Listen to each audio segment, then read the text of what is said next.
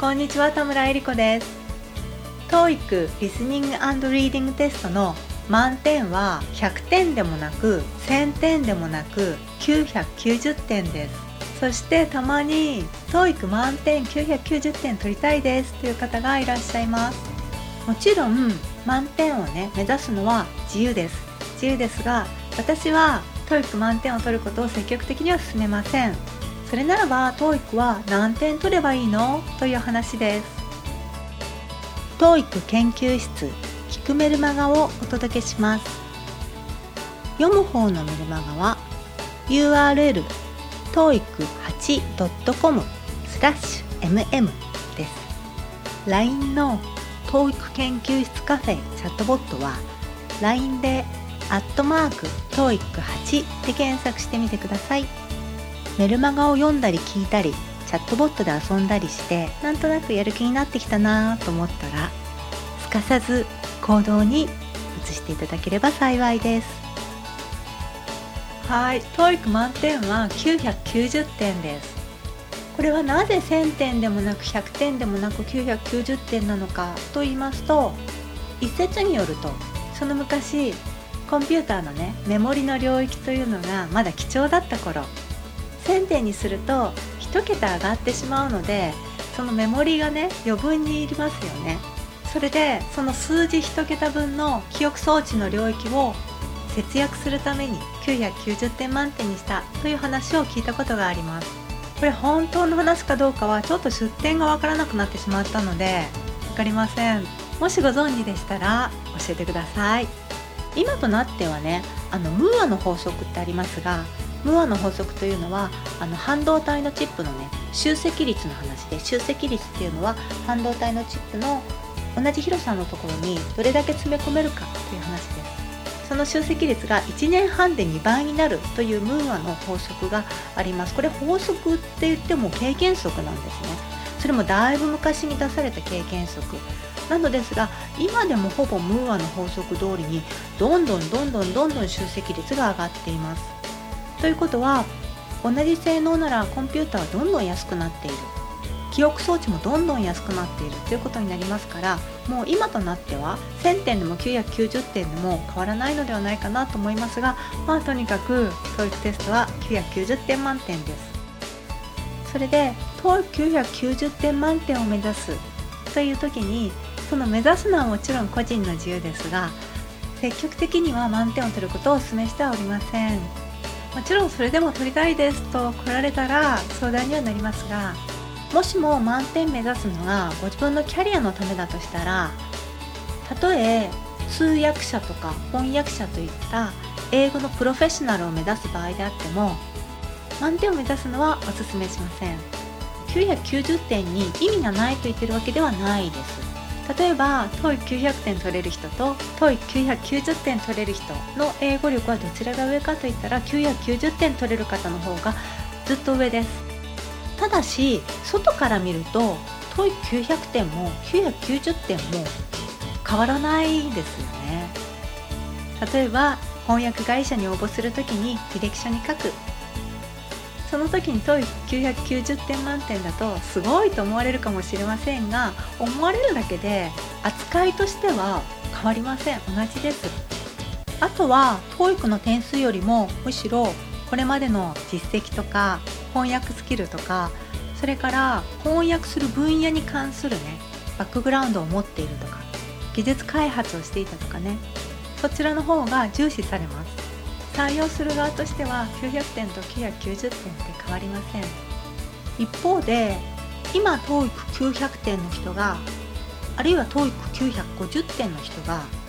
TOEIC990 点満点まで取るのは結構大変です。例えば980点とか985点つまりあと10点とかあと15点ですね。そこまで来てからさらに990点を取るためには1年ぐらいかかるケースもありえます。もしかすると1年以上かかってしまうかもしれません。でそんなに苦労して取っても実は900点と990点って変わらないのですよ。外からの使いはね。その990点満点取るまでにかかる1年ぐらいの期間を TOEIC テストの勉強ではなくて実際に現場に出て OJT なりあるいは専門の学校に通ったりして実際のね実務分野のスキルアップに当てた方が英語のプロフェッショナルへの近道だったりします。実際に TOEIC900 点取った後1年足らずで翻訳者通訳者として活躍されている方からいただいたメールも後ほどご紹介させていただきます。もしも TOEIC990 点満点を目指される場合はもうこれは趣味だと。自分が好きでやっているのだと。割り切って考えられると良いのではないかなと思います。例えば登山とかねマラソンとかそれこそトライアスロンとかもう旗から見るとえなんでやるのっていうぐらいのちょっと水強な変わった趣味だと自覚して目指されるのでしたらそれはそれでいいと思いますがキャリアのためでしたらうん TOEIC 990点満点はかける労力と得られる結果がそれほど見合わないのではないかなと思います。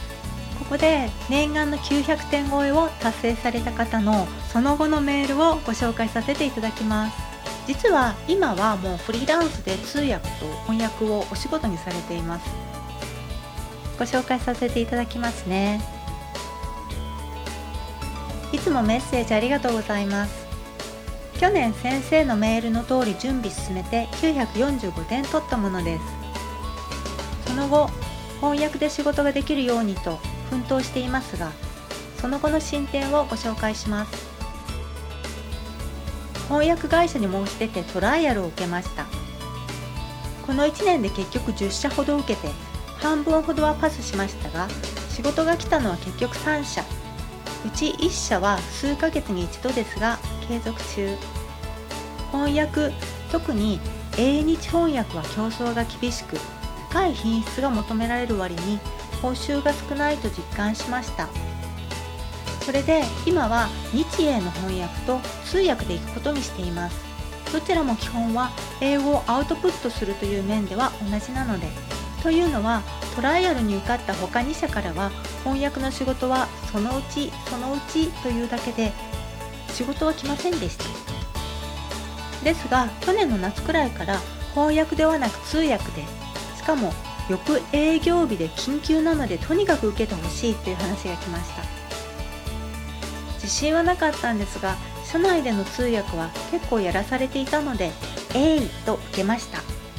それがうまくいくというか対価なく終わると今度は毎月時には月に複数日の仕事を2度3度と来るようになり11月の稼働日はサラリーマン並みまで行ってしまいました教育の対策で読み上げとヒアリングに力を入れていたのが役に立ちました。ヒアリングではどうしてもカタカナ発音が脳内に残っているのが障害と気づき L と R その他母音のみ違う単語のペアの発音など毎日少しずつやり直したのが良かったようです。今もこれは続けています。通訳は聞き取れないのが一番辛いので先生の 4A 法重視の方針は本当に正しいといつも感謝しています。はい。やはり新人のチャンスは突然やってくるのですね。当900点から1年も経たずにこの状態は結構すごいことですよね。おめでとうございます。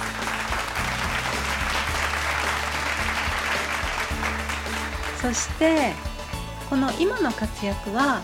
もしもねもしもこの方が900点突破した時点でもうちょっと TOEIC 頑張ろう。せめて950点まで頑張ろうとかねしていたらこのチャンスはつかめていなかったかもしれないですよね。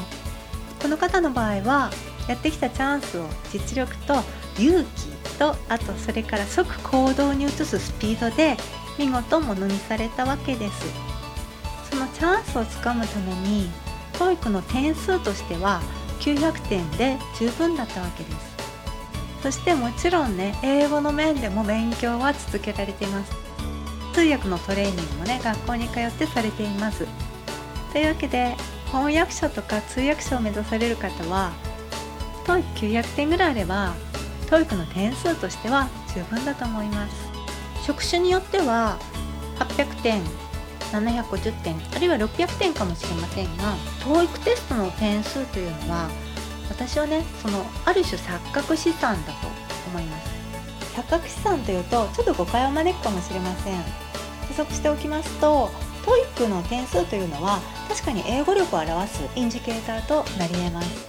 ただそれだけで即戦力となるかといえばそれはまた話が別なわけです。例えば翻訳や通訳だって英語ができるからといって翻訳や通訳ができるわけではないわけです。一冊ねここで推薦図書をご紹介します。その錯覚資産って何かっていうとこの本に書いてありますが